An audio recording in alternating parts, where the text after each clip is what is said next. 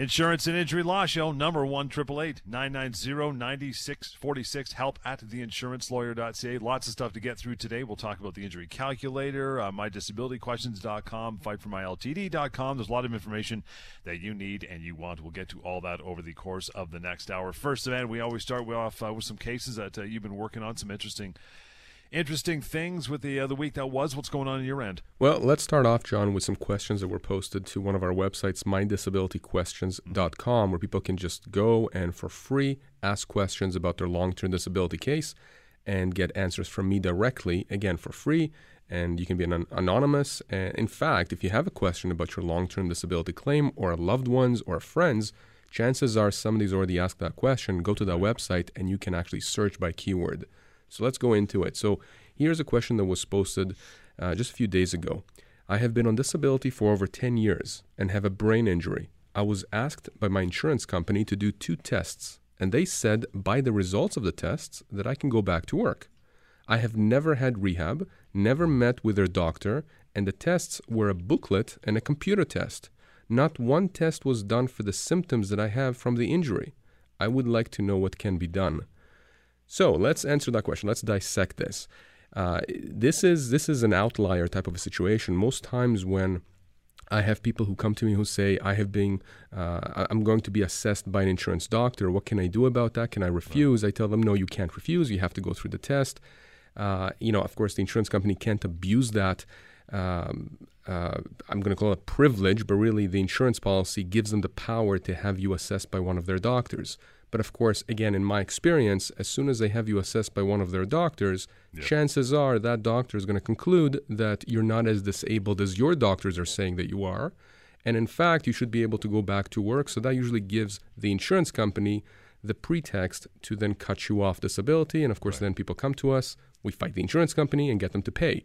But what's happening here, and I call this an outlier for a very simple reason, because you're dealing with someone with a brain injury. So it's one of the most severe injuries you can have. I don't have details about the brain injury, but clearly it's severe. He's been on disability for 10 years. And then this insurance company gets him to do these two tests, not even with a doctor. In other words, some kind of a test or tests that are then interpreted by these doctors or doctor from the insurance company. So he's asking, what can I do about that? Well, first of all, the insurance company hasn't cut him off at this point. That said, they are saying as a result of reading the, the uh, um, results of the test that he can go back to work. So they are now positioning themselves to cut him off at some point in the future. That can be a week from now, a month from now, six months from now. I don't know. But he's done the right thing in asking the question. And what I would do in this situation is I would obviously raise the alarm bells. I would go to the doctors who've been treating this individual. I would ask them to review the test results that the insurance company has. Of course, the insurance company has to give them to this individual. Uh, and I would have this person's doctors, treating doctors, write to the insurance company and explain why it is that this person is still unable to go back to work, that nothing really has changed uh, in, in terms of his condition for the past 10 years. And here's the other thing that I would do uh, I would put the insurance company's feet to the fire here. I have no idea why they chose to administer tests as opposed to having him actually assessed by a neuropsychiatrist or a neuropsychologist or a neurologist or someone else who deals with brain injuries. Something seems very suspicious to me. And that's the lesson out there for people. If something seems odd in terms of how the insurance company is adjudicating your claim, how the adjuster is dealing with your long term disability claim, if they're telling you, we think you can go back to work on the basis of these test results or on the basis of what our doctors are saying, don't take that at face value. Don't simply assume that you have no recourse. You do have recourse. And in fact, you have a lot more power than you think you do in challenging those false assertions. And of course, I'm talking about situations where your own doctors are saying there is no way that this person can go back to work. So this person did the right thing, I'm going to get in touch with this person. We're going to talk off air. We're going to go through the medical documents, through the test results, and we're going to fight the insurance company. If the insurance company here thinks that after 10 years of disability, they can simply cut him off with nothing, nothing to show for, that's not going to happen. As soon as that happens, we are going to start a legal claim. We're going to bring the insurance company to the table, and they're going to have to pay. Why are they going to have to pay? Because they have to under the policy, because this person's doctors say and insist that this person is still disabled. There's no reason why this insurance company is doing what it's doing, the way that it's doing it. And oftentimes, unfortunately, people just give up, they don't fight back, and they leave thousands, tens of thousands, hundreds of thousands of dollars on the table that we help them then recover. It's amazing that that you know. I guess that's the reason why people just don't realize there's there's a way out of this and there's recourse because it seems absolutely silly for you know someone who's had a treating doctor for ten years saying you can't work and one simple assessment either in person or otherwise by an insurance doctor holds any credence. Like it's a, where do you where do you guys even get off thinking that this is a reason to put somebody you know off off of coverage? But it works, right? John, you're right. It, it absolutely works, and it works for a very simple reason because there's an intimidation factor right? You're a person who's under disability. You're dealing with psychiatric issues, physical issues, a combination of the two. You don't have the time, the resources, the inclination, just you know the drive to be able to mm-hmm. take on this insurance company. That's what they're banking on. Right. That it's a gamble on their end, and it's a gamble that's working successfully every single day. And remember, John, I'm also talking as someone who used to defend insurance companies in the past, mm-hmm. right? I used to work for insurance companies. I am telling you, in the vast majority of these cases, as soon as you stand up for your rights and you have a lawyer that specializes and deals with disability claims, they either back off the insurance company or at some point later, when there is a defense lawyer involved, they come to the table right. in order to try and reach a settlement. That's the reality.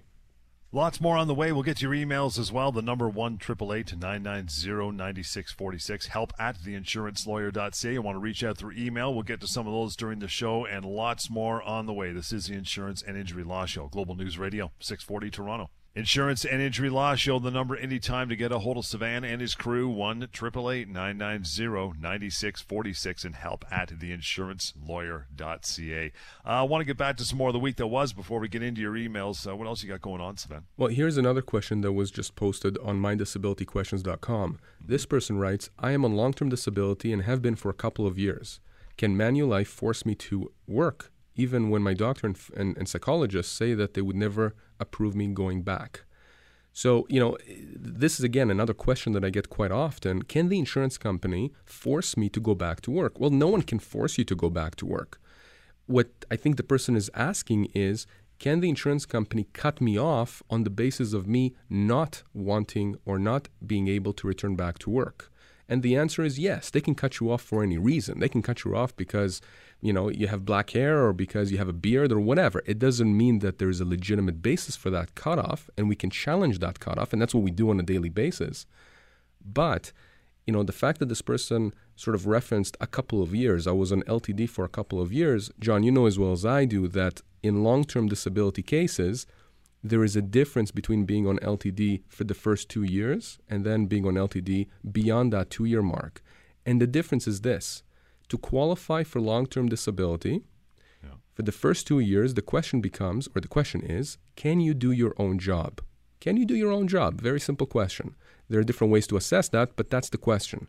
Beyond the two year mark, it's can you do any job for which you're suited for by training, education, or experience? So that's not to say that if you are an orthopedic surgeon, they're going to ask you now to go and work at Tim Hortons. Nothing wrong with working at Tim Hortons, but that's right. not really what you're educated for. But maybe you can't do surgery, but perhaps you can teach orthopedics, right? So then they can ask you to do that. So the fact that this person is asking, saying, I was on LTD for a couple of years, can the insurance company force me back even when my doctor and psychologist say I can't? Well, no, the insurance company can't do that, but presumably what they're doing here is they're assessing him as being able to do some other job for which he's suited for. Right. Well, that becomes a question that we have to deal with. We have to look at, well, what is his doctor saying exactly? Why is the doctor saying that he cannot go back to any occupation at this point? And as long as the doctor has uh, good foundation, has a legitimate basis for concluding that his patient, this person, is unable to go to any occupation, to work in any occupation at this point in time, the insurance company should accept that. But again, what do we see? The insurance company comes back saying, no, we're going to cut you off. And again, it's a calculated maneuver, right? right? They're assuming that the majority of people out there who have not posted this question simply take it at face value and assume that they have no recourse. You're going to have some people who are going to try and challenge that decision, not legally, but they're going to try and file an appeal, an internal appeal with the insurance company, right, John? Because every time yeah. you get a letter saying, we're going to cut you off or we're denying your claim. By the way, at the bottom of that letter, there is an invitation to appeal that decision. Of yeah. And of course, that appeal is not a legal appeal. It's not a legal process you're initiating that puts the insurance company's feet to the fire. It's you essentially re asking the insurance company, the same people who cut you off the first time or denied you the first time, to simply reconsider their decision. And the vast majority of cases that I've seen, the answer is still no, except that now you are several months down the road, perhaps even a year or two down the road. You have to be very careful of that. So, if you're in that situation, you've been on LTD for a couple of years, or you're going to be hitting the two year mark soon, the insurance company may be rumbling, they may be saying, you know, we want you to go back to work, try to go back to work. We may cut you off if you don't play ball. Meanwhile, your doctors are saying, no, you're not ready yet. Give me a call. Let me give you the advice you need to understand how to deal with your insurance adjuster to protect yourself in the event that they cut you off. It's so so crucial, John, to have that information and not simply you know take what the insurance company is saying at face value. And you mentioned so many times before, and I know James has when he's on the show that when they, you know, they send you these these uh, these cutoffs and they ask you, you know, you can appeal if you want, you can appeal again, you can appeal again. They're just dragging that out, and if it goes over the two year mark from the time you were cut off, not from the time you appealed, it doesn't reset the clock. Then after two years, all of a sudden you're out of luck, right? And that's exactly true. You know, we have a lot of people who are listening to the show or. Uh, you know, somebody told them about the show and they're now listening to, to past episodes and they'll email me and they'll call me and they'll say, Sivan, you know, I was cut off or denied seven years ago. Well, I can't help you with that. Wow. There is a statute of limitation here in Ontario. And, uh, you know, if you're beyond that statute of limitation, if you've appealed their decision over and over and over to the point where you've uh, missed the two year mark, the chances of you being able to launch a successful legal claim is almost nil. There are some exceptions, okay. but those are very, very rare. You do not want to go anywhere near that two year mark. Once you go beyond that two year mark, you've just left the, you know the insurance company holding a large bag of money that had your name on it.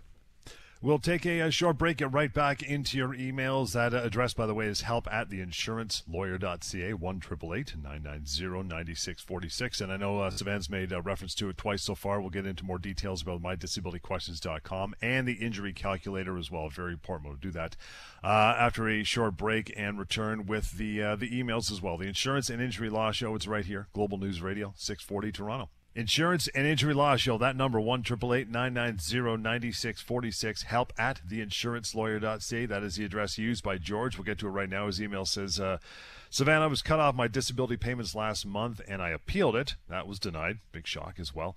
Uh, I'm in the high tech industry and was making over $150,000 before a back injury that led me to becoming addicted to painkillers.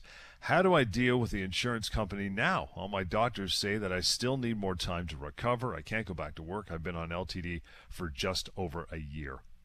Well, George, one of the things I need to understand, obviously, is why were you cut off uh, your disability? Was it because of the um, the fact that disability is now the addiction? Is it because they think that you're no longer disabled? Uh, did they have you seen by one of their doctors? I need to understand more. And, and, John, that's one of the first things I ask people when they call me and contact me is, can I see the denial letter? And if you don't have a denial letter, what did the insurance adjuster tell you was the basis for them cutting you off or denying your claim?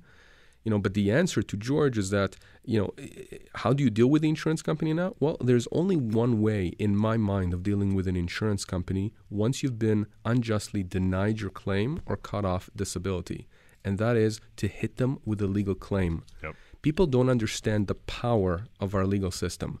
Insurance companies you know these these entities have billions and dollars of, of dollars in reserves. They have thousands thousands of employees you know, you think that they're invulnerable, but that's not the case. It's not. These insurance companies are there to make money. As soon as we hit them with a legal claim, they now have to put a reserve aside, not just a reserve to settle your claim, i.e., an actual bag of money to actually pay you at the end, but they now have to pay their lawyers. And even if you're dealing with an in house lawyer, a lawyer that works as an employee for that company, that person still gets a salary. They still have an assistant, an office. There's still overhead, right? If yeah. they're not handling your claim, they're handling somebody else's claim. So as soon as we hit them with a legal claim, we have now started to bleed them money. And that's the only way to deal with insurance companies. And you know, the only caveat here that I want to make uh, you know clear is this: personal injury lawyers, disability lawyers don't have the best name out there, and that's because there's a lot of people, unfortunately, in my industry who start legal claims for frivolous uh, uh, cases, in frivolous situations. And we're very, very careful when we advise a client that they have uh, legal recourse, that we can do something for them, that we truly believe that we can help these people. I'm not saying that it has to be 100% against the insurance company. I'm not saying we only take cases where we know 100% that the insurance company screwed up. Right. You know, sometimes insurance companies has, have, have valid reasons for cutting someone off, but sometimes it's not that clear. And you know, the vast majority of cases out there, it's they're in that gray area. The insurance company they have some argument as to why they cut off or denied the person off disability, but then my client has a reason, a, you know, a, a, good reason for why it is that they should be paid that money. Right. the law is just not that clear. Our job as advocates, as lawyers, is to maximize the compensation that our clients deserve. And you know, I tell my clients, each and every one of them, that if at the end of the day we are in a room and there is a settlement that is reached, which by the way happens in virtually almost every case that we start, not in every case, but in the vast majority of them. If at the end of the day the insurance company sends a check that has zeros behind it, a one, a two, or three, and four, and whatever, with zeros behind it, it's because we forced them to do that. It's not because they just decided out of their goodness of their hearts right. to simply send you a check, money. They understand that if that legal claim went all the way in front of a judge, there is a risk that they could get hit with a much larger award. So that is the process. That's what we're doing. And that's different, George, than you appealing the decision internally within the insurance company.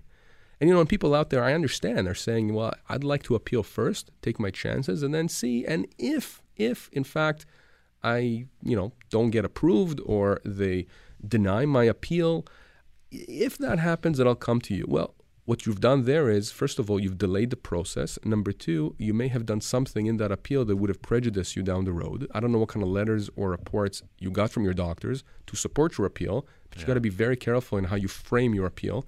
And number three, which I think is most important, is you know, this is a psychological war that I see the insurance company waging on individuals. People are simply tired. By the time you finish with an appeal or a second appeal or a third appeal, you're exhausted. You don't want to deal with us anymore. You're just saying the hell with it. Let yeah. the insurance company keep the money. Well, it's not that simple. That money, we're talking about potentially tens of thousands of dollars. Listen, not a week goes by in my office without us either being at a mediation or close to a mediation date where our clients stand to gain tens, if not hundreds of thousands of dollars that the insurance company has kept from them until we got involved. That's what people need to understand, right? We're not just telling yeah. you to do it for the sake of doing it. We're telling you you have certain rights. We can help you enforce those rights against the insurance company. And these insurance companies pay millions of claims on a monthly basis across the province because they are forced to by lawyers like myself and like James. Give me some details before we break on the injury calculator. Love this tool. Crucial when you're uh, doing this work, right? Yeah, especially now in the summer, people get injured. Uh, you know, if you're in a car accident or a slip and fall, or you're at the cottage and something happens, you get injured. You want to know, you know, does it make sense for me to start a legal claim for compensation? What am I looking at? You know, what's the dollar value worth right. of my case? Well, this this legal tool, injurycalculator.ca, allows you to get an idea of what the pain and suffering component of your claim could be. Mm-hmm. So if you broke your ankle or tore your shoulder or, or got a concussion because of an injury, somebody you know someone caused that. Uh, then then you know you want to know what, you know what, what am I going to get for that ankle yeah. injury, and, and, you know that calculator basically has a database of cases from across Canada, cases similar to yours, people who have had similar injuries who've gone all the way to trial and judges who have said, I award, in, uh, you know, in this case, in that particular case, I, I award $30,000 for this person's ankle. Or for that hip fracture, you know, I, I order $120,000 uh, in compensation. So what the calculator does is it allows you literally in 10 or 20 seconds of you inputting some key pieces of information about your injury to tell you what is that range, what's that dollar value range for your pain and suffering you could be looking at. But remember, John, it's just for pain and suffering, right? It's not for other types of uh, compensation like income loss if you can't work because of the injury, uh, special expenses if you need rehab, and you know that's too specific, right? That's like very that specific. Takes, yeah. I, we would need to discuss that, and that's why when you get that range of pain and suffering at the end, right after 10 seconds of using the stool, you get that little range at the end of how much money you can get for pain and suffering. You can click submit if you want further consultation specific to your case, and again, that costs nothing. So that yeah. puts you in touch with us, with my team. We have a conversation. We tell you what we think, and then you make a decision. You're not obligated to sign anything. You don't have to pay anything for any of this. It's literally free information that we give out. Injurycalculator.ca is what it is. We'll go back to your emails. We'll talk about uh, physical versus psychological and emotional uh, personal injury. After a short break, the number one triple eight nine nine zero ninety six forty six and help at theinsurancelawyer.ca. It's the Insurance and Injury Law Show, Global News Radio, six forty Toronto. One triple eight nine nine zero ninety six forty six. That is the number to get a hold of Sivan and his crew anytime. The email is help at theinsurancelawyer.ca. We just talked about it, but uh, give it a spin, take it out, and if you uh, need it for real, well, it's always there. If not, you can just go through the uh, the calculator and see what comes out the uh, the other end. We're talking about the injurycalculator.ca. Find out what the pain and suffering component of your claim should be. Anonymous. Don't have to put your name or nothing in there. Can't pay for it if you wanted to. It's absolutely free. So, uh, so give that a shot. So, physical injuries compared with psychological or even emotional ones in the context of personal injury claims versus LTD claims. Give me some details. What's the difference? That's it's a very interesting question because you know through all the years I've been practicing, again, both on the defense side on behalf of insurance companies, but also for individuals who've been injured and are disabled. What I found, uh, which I can't really reconcile completely, is this in personal injury matters, such as car accidents, uh, slip and falls, things like that, insurance companies sort of put more weight on physical type of injuries. You know, you broke your ankle, you broke your knee, you need a knee replacement, things that we can see and touch, right? X rays, MRIs, we want evidence, objective evidence. Yeah. That's the quote, by the way, that insurance companies use quote, objective, end quote.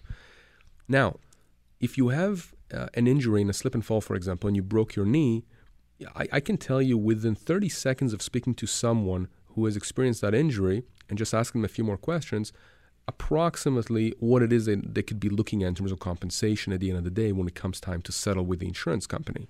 When it comes to long term disability, because of, of that change in definition um, in terms of the criteria of total disability, remember the first two years, it's can you do your own job? Beyond that two year mark, can you do any job for which you're suited for? For some reason, uh, the uh, long-term disability claims uh, they pay out more. In other words, the settlement values are higher when you're dealing with psychological or emotional, psychiatric types of disabilities, anxiety, uh, OCD, um, major depression, bipolar disorder, PTSD, things like that. Right. And and it, that's not to say that you know they don't see physical injuries as legitimate injuries. It, it, it's that oftentimes to get beyond that two-year mark for the insurance company to pay out the disability payments, you need some component of the disability to be uh, psychological. Now, listen, if you're paralyzed from the neck down, you know, clearly you're going to have psychological issues, but the main, you know, reason of why you're disabled, obviously, is because of the paralysis. Right. Uh, and, and, that would be the same with personal injury, with with um, uh, car accidents, slip and falls, etc. But you know, that's something that I found very interesting in personal injury matters, car accidents, slip and falls, etc. There's more emphasis being placed on by insurance companies in terms of the higher value claims on uh, the, the, the physical type of injuries. And, and again, I don't want to paint all these cases with the same brush. I've had cases that were almost purely psychological in the personal injury world, you know, that, that settled for and had values of a million dollars, a bit less than that, a bit more than that. And on the LT, in the LTD world, you know, you have cases obviously where uh, the compensation that's uh, that's settled for at the end is extremely high, even with just physical injuries. Now, what can the person who's listening take from all of this?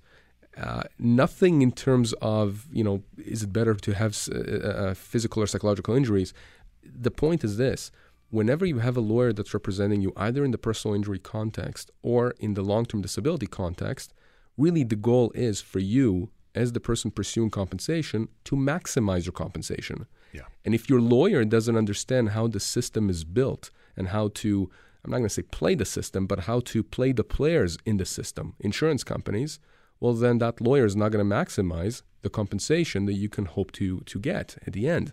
And, and, this is what this quote unquote game is about. It's about us extracting as much as possible from the insurance company to compensate our clients. You know, for people out there who think that when I use the word compensation, it's it's you know, it's a dirty word. It's not. We're talking about money that is legitimately owed to individuals who are injured or are disabled money that the insurance companies are withholding unjustly. And the only reason, again, why these insurance company end up uh, companies end up coming to the table and paying is because we force them to.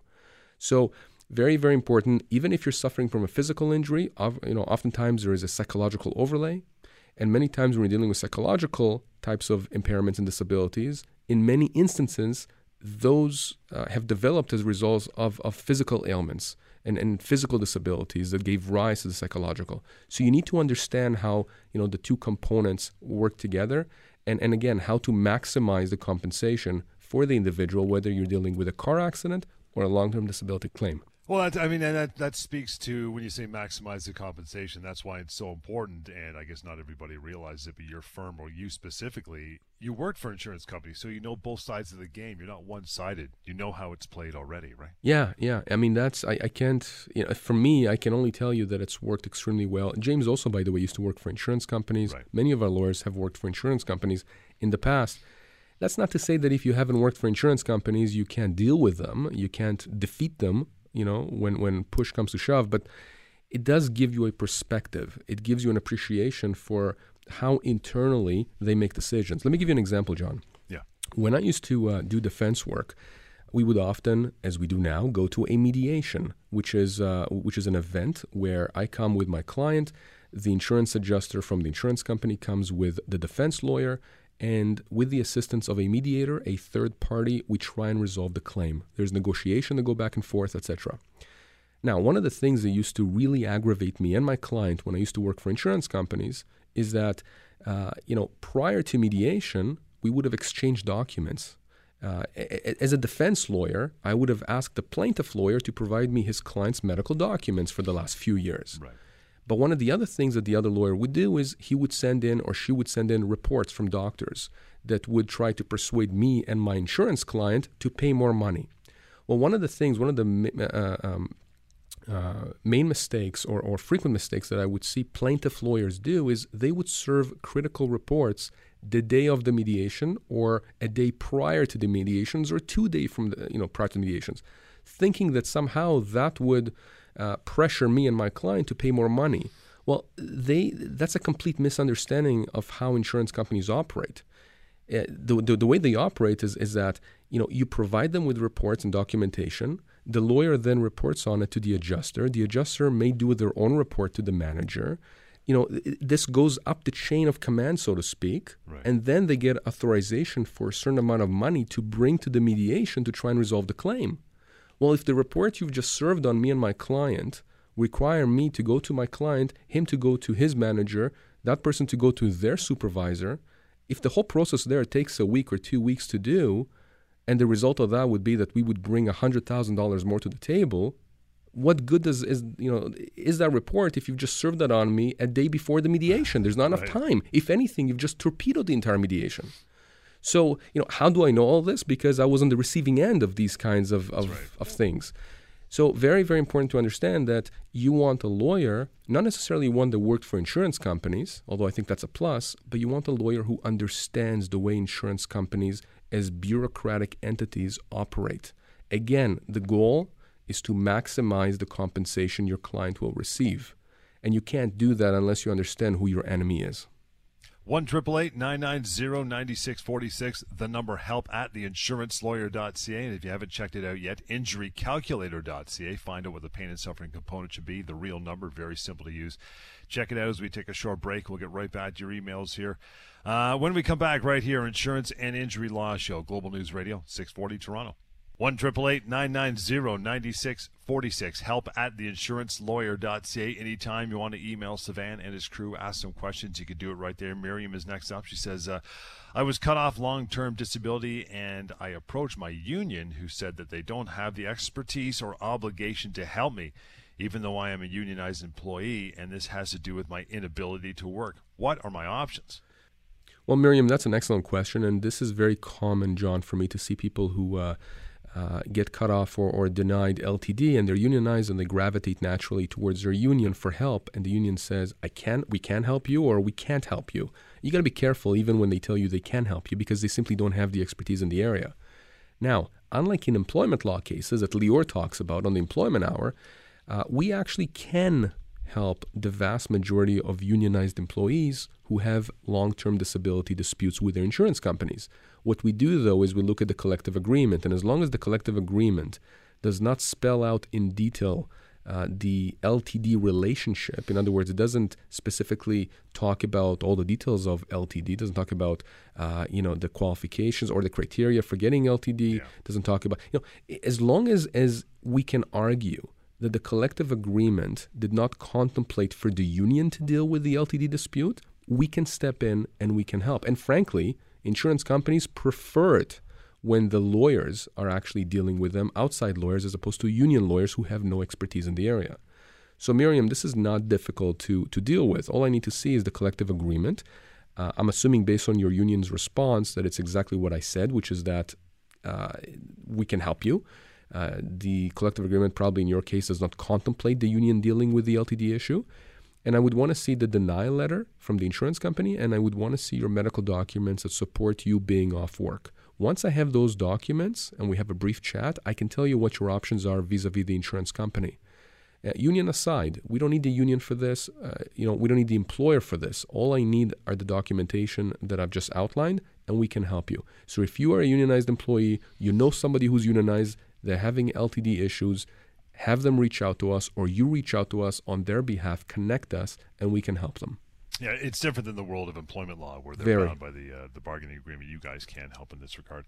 Uh, the number one triple eight nine nine zero ninety six forty six, and again, help at theinsurancelawyer.ca. You know, we spoke about CPP disability before, which is a government run thing. So if if you apply for it and get denied, does that necessarily mean that your LTD insurer can deny you LTD claim as well? No, but but remember, uh, to, to to qualify for CPP disability you have to have a disability that's severe and prolonged. Those are the two key words, and there's a way to define them. It's I think it's on the uh, CPP disability website, the government website, and also there's case case law that interprets those words. But many insurance companies will say, "Well, look, the government doesn't think you're disabled, so therefore we're going to cut you off." Well, no, you can't make that kind of an equivalency. It doesn't work. First of all, the test is different. Total disability under an LTD policy is different than the test of severe and prolonged.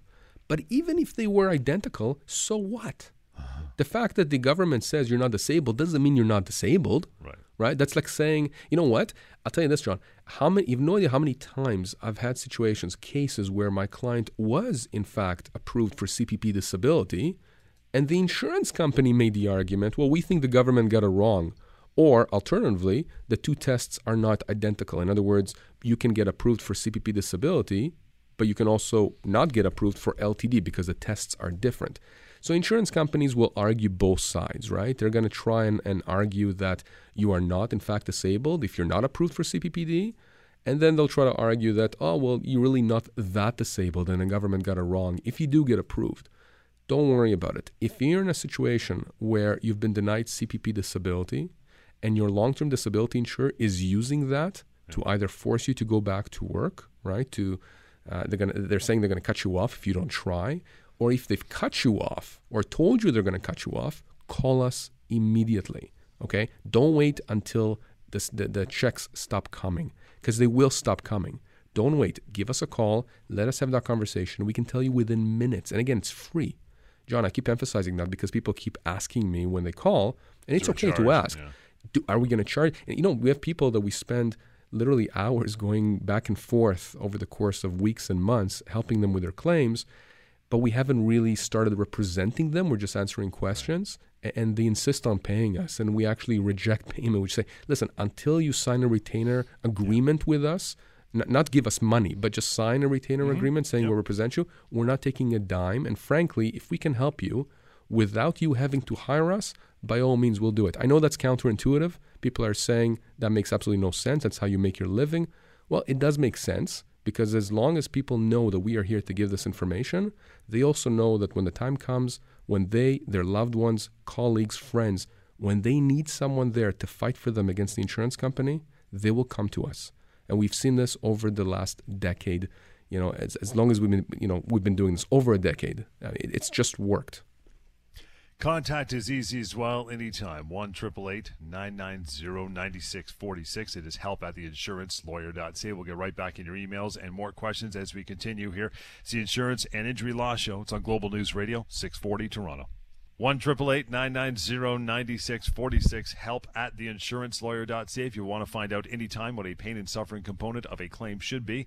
It's a calculation that has been made for you. All you have to do is click through uh, through a couple things, and in about 30 seconds, you'll get an answer at the bottom. Is injurycalculator.ca. There is a contact button to get a hold of Sivan and his crew at the bottom as well, or just walk away anonymous with the, uh, the information and you being the uh, the smarter for it at the end. Injurycalculator.ca. Blake writes in says my brother was in a, a motorcycle crash in January when another car ran a red light. My brother was badly injured. He got an L1 spine fracture and head injury, along with quite a few other things. The police told us that we should contact a lawyer. We did, but none of the lawyers we spoke with actually sat down with the whole family to discuss and explain what happens now legally. They all just wanted my brother and his wife to sign documents and didn't really like that they cared much about his situation. They were uh, pretty cold. A, bit more information for you. My brother's 42, works as a software engineer. He has uh, three kids under 10, and his wife is self employed. Can you tell us a bit more about the process and what needs to be done? Absolutely, Blake. Uh, and I'm very sorry that your brother and his family are going through this. I mean, an L1 spine fracture, head injury. I mean, those are those are going to be very uh, very difficult to get over. Uh, those are severe injuries, uh, likely permanent in terms of the impairments that he's going to suffer. And we've de- we've dealt with a lot of, of cases like that, not specific to this situation. Obviously, it's very uh, you know this is individual to Blake's brother, but you know very serious case. So you know, l- l- let me let me give you sort of a brief um, outline, and that's not just for, for your brother, but that's for anyone out there who's been in a car accident in Ontario. Oh, and the only caveat that I will give you before I explain this is that insurance legislation changes all the time, and you have to make sure that your lawyer lawyers uh, are up to date on them because really it's it's literally like that river that you never step into the same river twice. So here's what happens. You're in a car accident, you've been injured through no fault of your own, somebody else caused the accident. There are two things immediately you have to think about from a legal standpoint. Number one, accident benefits. Uh, if, if you're a passenger or you're a driver, the car you're in must have by law automobile insurance. And every policy, automobile policy in Ontario, standard policy, has accident benefits coverage. That means that it does not matter whether you're at fault or not at fault. They're also called no, no fault benefits. Uh, they, they, they, they basically are triggered if you're injured as a result of that accident. So, so John, for example, um, it's standard to receive income replacement benefits if you can't work up to $400 a week. There is a method of calculating that. Of course, if you buy optional benefits, higher insurance, then that benefit amount is higher. There's also medical rehabilitation benefits. If it's a fatality claim, there's going to be other benefits payable to the family, funeral expenses, etc. So there are certain benefits that you could be eligible for almost immediately after a car accident. You just have to apply for them and, and know how to do that. The second prong of automobile claims in Ontario is called a tort claim. A tort claim, essentially, in simple words, is a legal claim against whoever caused the accident.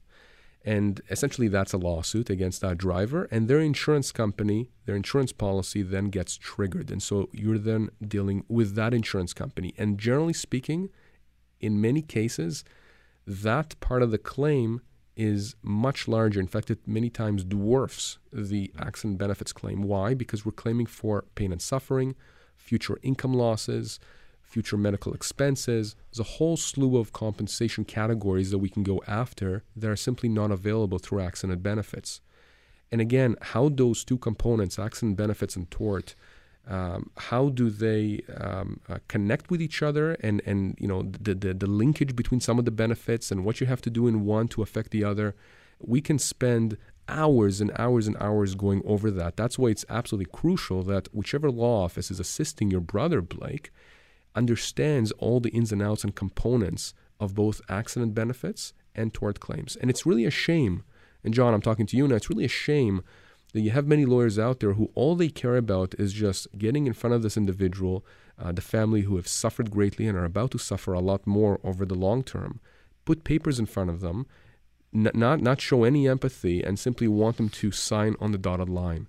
Now, that's not the way we operate. It's just not. It's not the humane way of doing things. It's, it, by the way, it's not the efficient way of doing things because I need my clients to understand every step of the process. I need them to understand because they have to give me instructions based on my recommendations to them.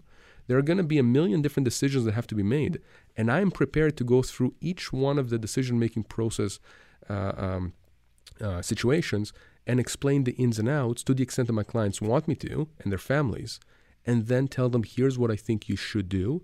And then they give me instructions on how to proceed. This is absolutely crucial, not only in a very, very serious car accident claim, but in long term disability claims, in slip and falls, in, in, in employment matters where other lawyers in our office are helping individuals. It's very important for lawyers to understand that these are people right? This, these are people. Uh, yes, the, the, there, is, there is a business element to this, but the foundation of what we're doing is trying to help people, no different than a doctor. When you go to a doctor, you want a doctor that's going to explain things to you. You don't want a doctor that's going to start throwing medical speak at you and you have no idea what they're saying. It looks like you're bothering them for just coming to the office for a minute that they're giving you. Mm. That's not the way we operate.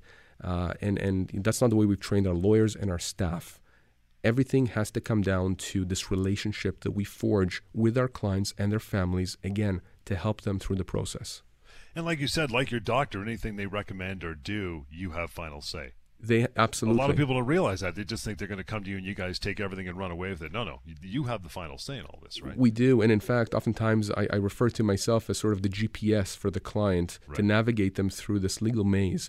And not just myself, my team as well. We have excellent people on the team, not just lawyers, but paralegals, legal assistants, law clerks, students. You know, it's a whole team approach. But again, it's no different. It's analogous to, you know, a doctor situation. If you have to have major surgery, you want the best of the best, but you don't just want them. You want the entire team to be the best of the best. From the nurses that is by the doctor to the receptionist to everyone else. You want to make sure you have everyone in your corner. Because, you know, if something doesn't fit, that's going to affect ultimately your case and your life. And you don't want that. Good for another week, my friend. More information. There's lots out there. Simply contact Sivan, a member of the team, James, or a member of the crew as well. The number is 1 990 9646. Email is help at theinsurancelawyer.ca. You can always check out the injury calculator to find out exactly what the pain and suffering component of your claim should be. It takes about, what, 20, 30 seconds to go through that. Completely anonymous, or there is a contact button at the bottom if you want further consultation. Until next time, this has been the Insurance and Injury Law Show. It's right here on Global News Radio, 640 Toronto.